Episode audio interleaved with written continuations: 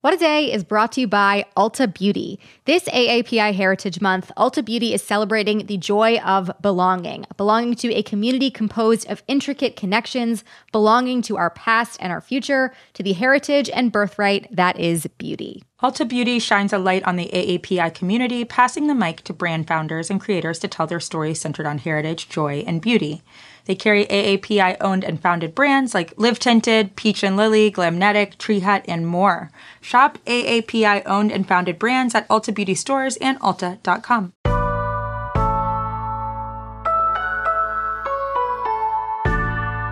It's Monday, October 17th. I'm Tre'vell Anderson. And I'm Juanita Tolliver, and this is What a Day, where we're announcing that you can stop inviting us to theme park horror nights because we're too scared. Listen, I've stopped paying to be traumatized a long time ago, and so I would rather not. We don't need help in that department. We're black in America, so.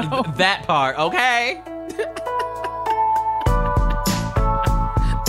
On today's show, Georgia Republican Senate candidate Herschel Walker pulled out a questionable prop on the debate stage.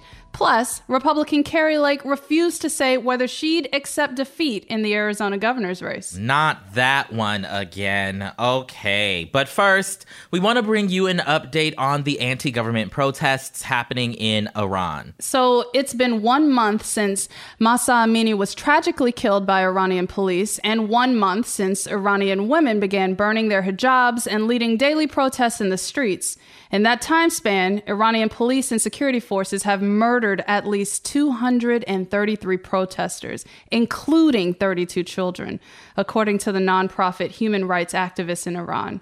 With these deaths, the demonstrations show no sign of ending.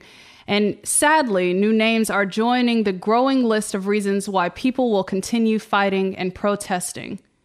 Nika Shakarami, Sarina Ismailzadeh, and Minu Majidi are just a few of the girls and women who have been killed by security forces and identified by the BBC. And their deaths are fueling the protesters' chants of woman, life, freedom as they continue to expand beyond the streets and into school buildings and universities. Sadly, similar to Mahsa's family, Nika and Sarina's families have reported that they too have faced harassment, threats, and even imprisonment for telling the truth about how their daughters were killed. While being interviewed by the New York Times, Nika's mother's phone was, quote, abruptly disrupted, and a recorded message from the state telecommunications company said her phone number had been disconnected. That's a, a very specific, like, tidbit about the dangers, right, that these people are facing by speaking up and telling the truth of how their loved ones died definitely not good there. You mentioned though that the strikes are going beyond the streets. Where else are they happening now? While the protests began largely in response to the death of Mahsa and the restrictive, harmful treatment of women, they've expanded to be a full on rejection of the Iranian government. And now the protests include strikes at oil refineries across Iran. And this is a huge statement by the striking workers. It's important to keep in mind that oil is a major economic industry for Iran, especially at a moment when Iran is experiencing heavy economic sanctions. Also, disruptions to the oil industry have played a pivotal role in Iran's political history.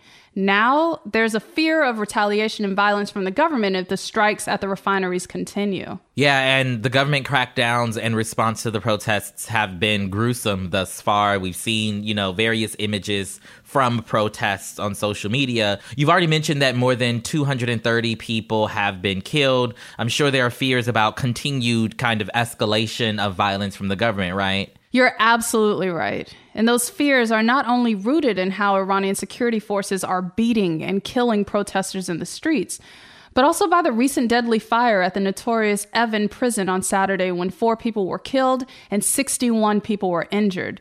The thing to know about Evin Prison is that it is a prison where police take protesters and dissidents who challenge the government. And at the time of the fire, there were hundreds of protesters, opposition politicians, and journalists in prison there, including prominent human rights activists Narges Mohammadi and Jafar Panahi, an internationally renowned film director.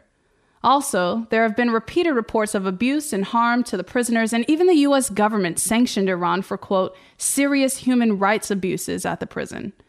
Now, while the Iranian government is saying that the fire was not connected to the ongoing protests, something's just not adding up. Because while the governor of Tehran is saying that the fire was started by, quote, a fight between some prisoners in a sewing workshop, witnesses stated that they could hear explosions and gunshots from the surrounding neighborhood. There are even videos on social media that show the smoke and the flashes of the explosive bangs. As there are American citizens who are currently wrongfully detained at Evin Prison, a State Department spokesperson tweeted that they're following reports and called for the detained Americans' immediate release. I don't know about you, Juanita, but when I think of sewing workshops, I don't think of fire. Not a fire. It doesn't compute for me, but Nope. you know, maybe that's just me. I don't know. Maybe it's just us. The math ain't mathin'. And we will be following this story as it develops. Obviously, now on to an update on student debt forgiveness. Late Friday night, the Biden administration soft launched a beta version of the student loan forgiveness program application. But even though it was kind of this quiet release. It still had my timelines and group chats jumping because this is what we've been waiting on since President Biden announced back in August that he would cancel up to $20,000 worth of federal student loans for individual borrowers.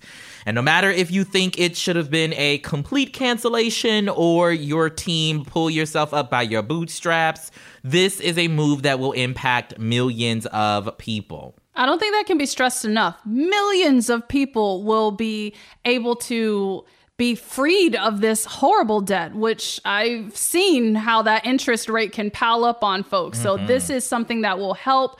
And when I tell you, as soon as I saw the link, I sent it to my sisters, my friends, I sent it to everyone. And we're going to drop the link to the application in our show notes. Uh, but you mentioned it was a beta version of the application. What exactly does that mean? Yeah, so according to the application site, this is basically like a test version of the application. They're having people submit their info so that the official process will have fewer kinks.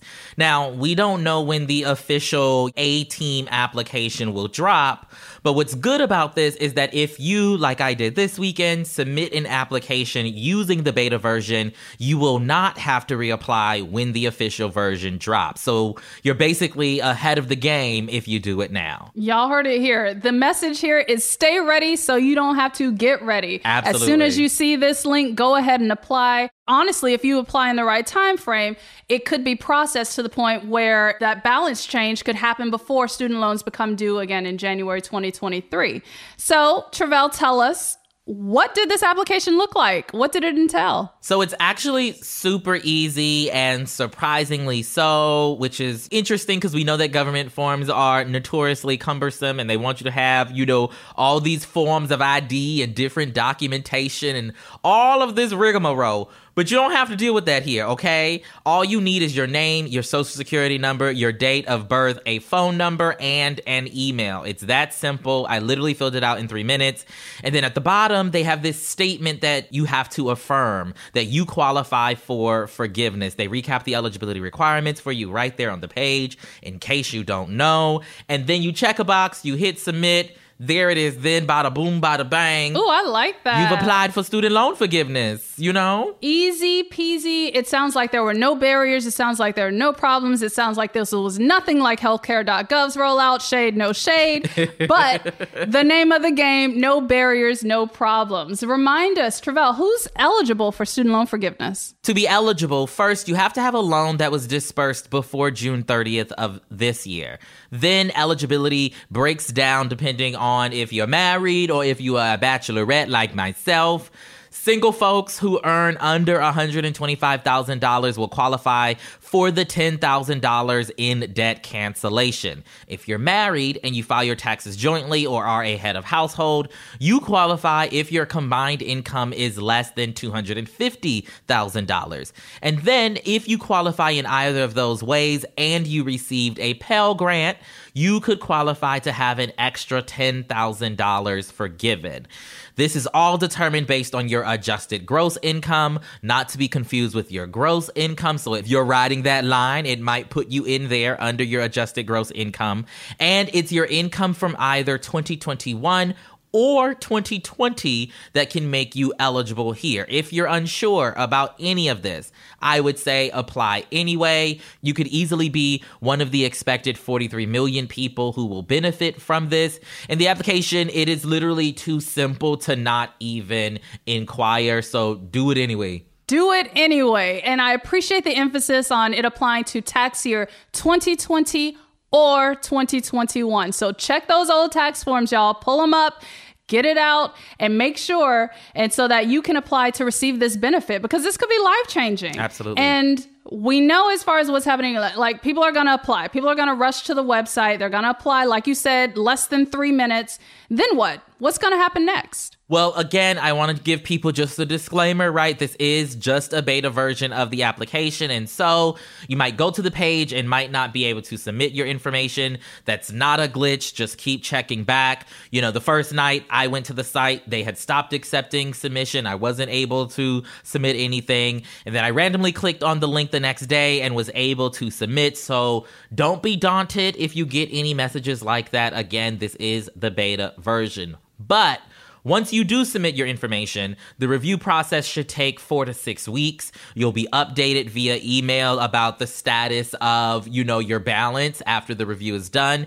And if you submit your application by November 15th, as you mentioned earlier, they're guaranteeing that you'll have a response before December 31st, which is when the current pause on student loan payments and interest ends. So you could know going into the new year how your payments will change once they start back. But if for whatever reason you are out there and you are unconcerned with being relieved of your loans as soon as possible, you have until the end of next year, December 31st, 2023, to actually apply for debt forgiveness in this particular way. All of that said, Obviously, beware of the scams. This is a totally free process. So don't be giving your coins to people promising you things, okay? We know how the phone calls happen, okay? And they tell you they calling from Sallie Mae or whatever, but they're really not. So if you're ever in doubt, just call your loan provider directly. They'll be able to get you situated. That is the latest for now. We'll be back after some ads.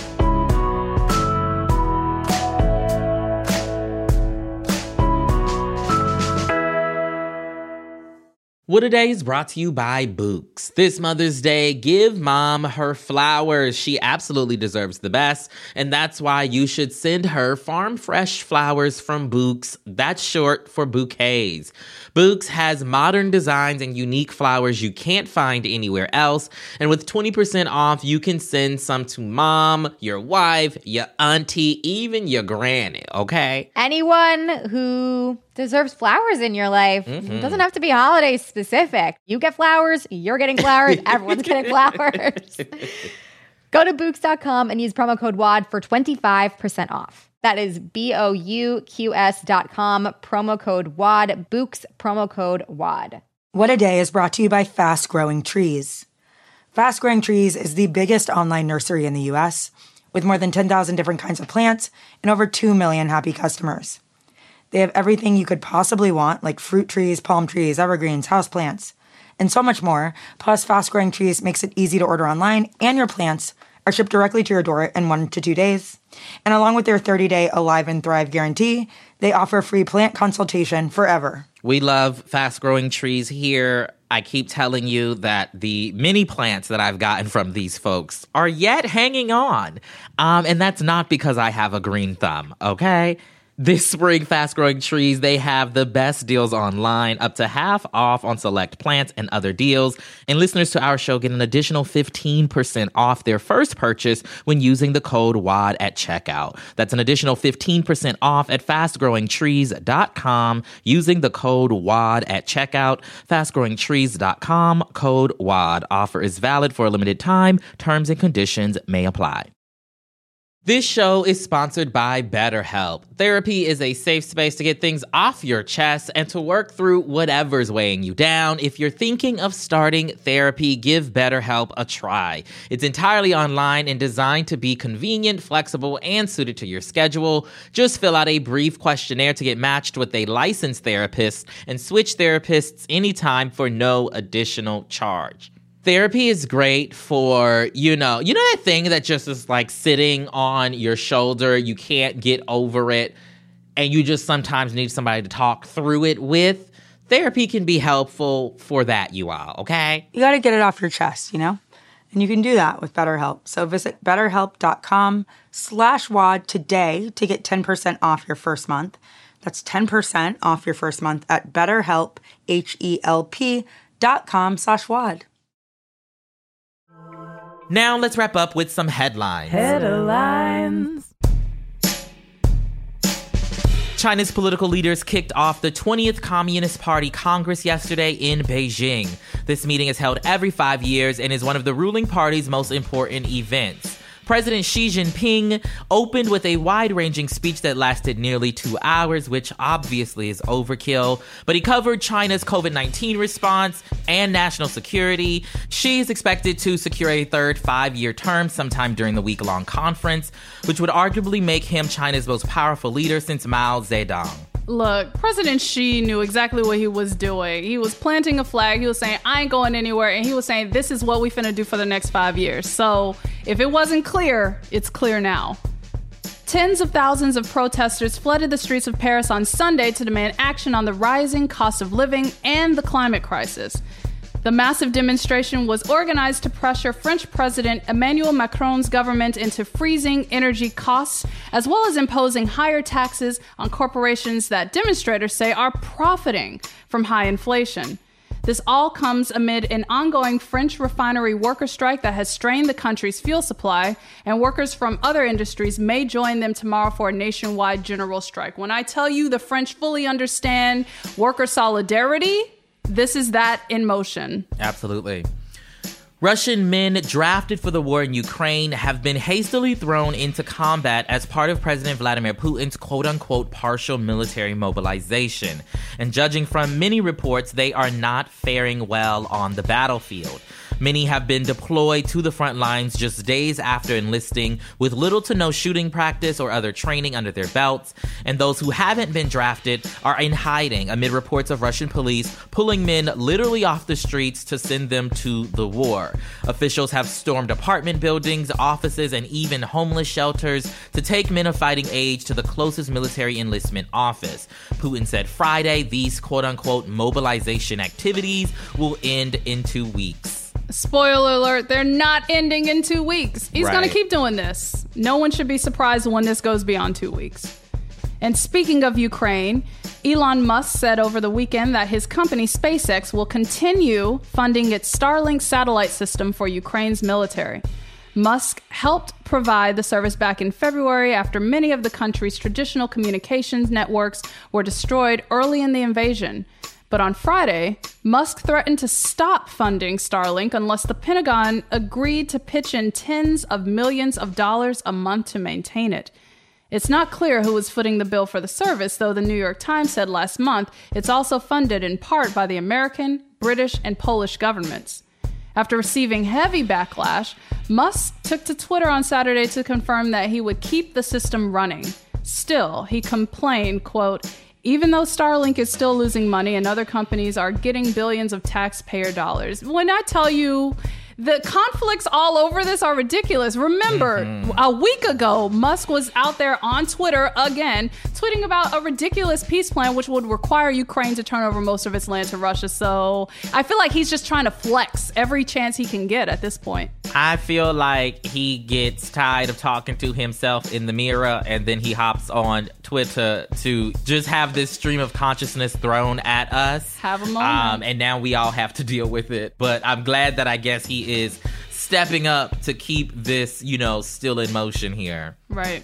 Getting an early start on his Halloween costume is Herschel Walker, the Republican candidate for Senate in Georgia, who pulled out a sheriff's badge on Friday during a debate against incumbent Raphael Warnock. Okay? It happened during a heated exchange about crime after Warnock took a dig at Walker, who claimed on the campaign trail that he worked in law enforcement. In a weird head scratching moment, Walker pulled out the badge and flashed it to the audience, drawing this reaction from the debate moderator. Mr. Walker, Mr. Yes. Walker, you are very well Yes. aware of the rules tonight. Yes. And you have a prop. Yes. That is not allowed, sir. I ask you to put that prop away. Well, it's not a problem. It- this it- is real. it's not a prop. This is real. According to Walker's campaign spokesperson, the badge was a gift from the Cobb County Sheriff's Department, the kind that law enforcement agencies give out to celebrities and sometimes small children for honorary recognitions.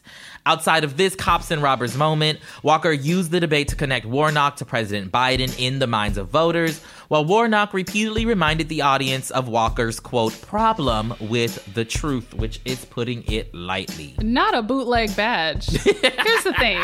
Cobb County Sheriff Department has told the Atlanta Journal Constitution on more than one occasion they don't know this man. Mm-hmm. They have no employment records. He doesn't work for them. And so when the campaign said this about, oh, it was a gift, you know, honorary, they said we we can't confirm that either. Yikes. So that's where I'm gonna leave this. This man is ridiculous and deserves to be treated like a child. So yikes. Staying on the midterms, we have a very unfortunate spoiler about them.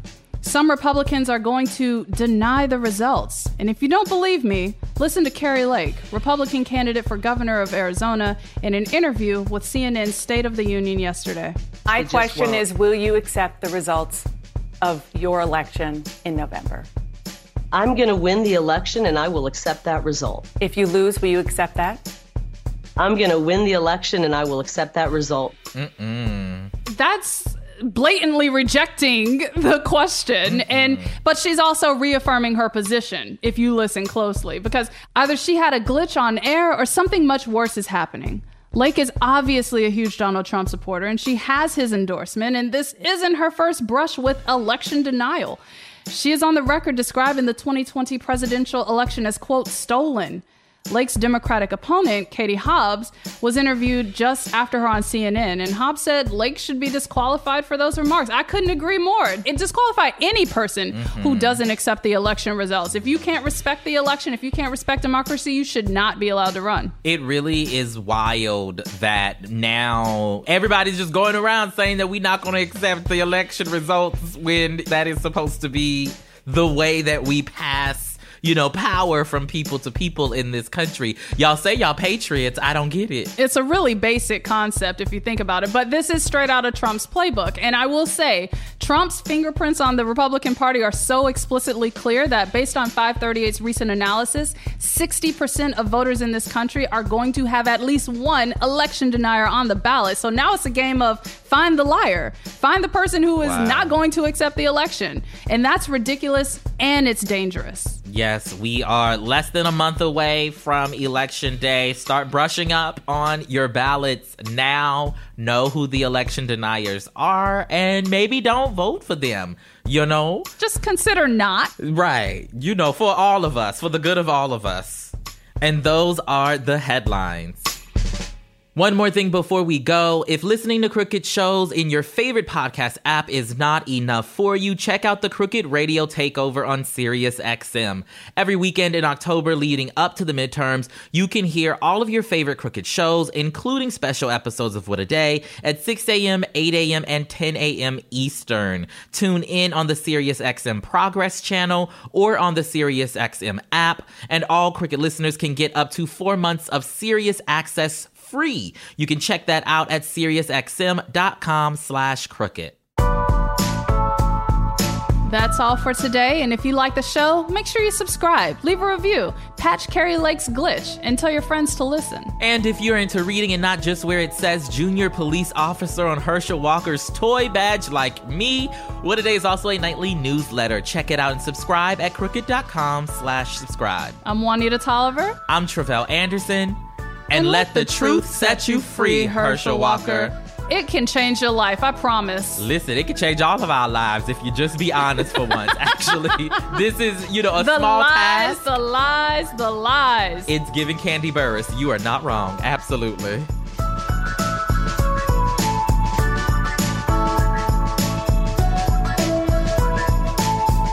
What a Day is a production of Crooked Media. It's recorded and mixed by Bill Lance. Jazzy Marine and Raven Yamamoto are our associate producers. Our head writer is John Milstein, and our executive producer is Lita Martinez.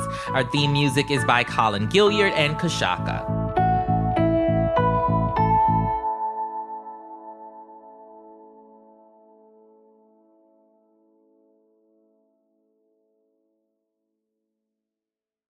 As a chef and a restaurant owner, I'm as meticulous about my cookware as I am about my ingredients. That's why I love Made in Cookware. Each pan they make isn't just designed to perform, it's crafted to last. As a mom, I love that I can trust Made in. It's made from the world's finest materials, so I can feel good about what I'm feeding my family. I'm Chef Brooke Williamson, and I use Made in Cookware.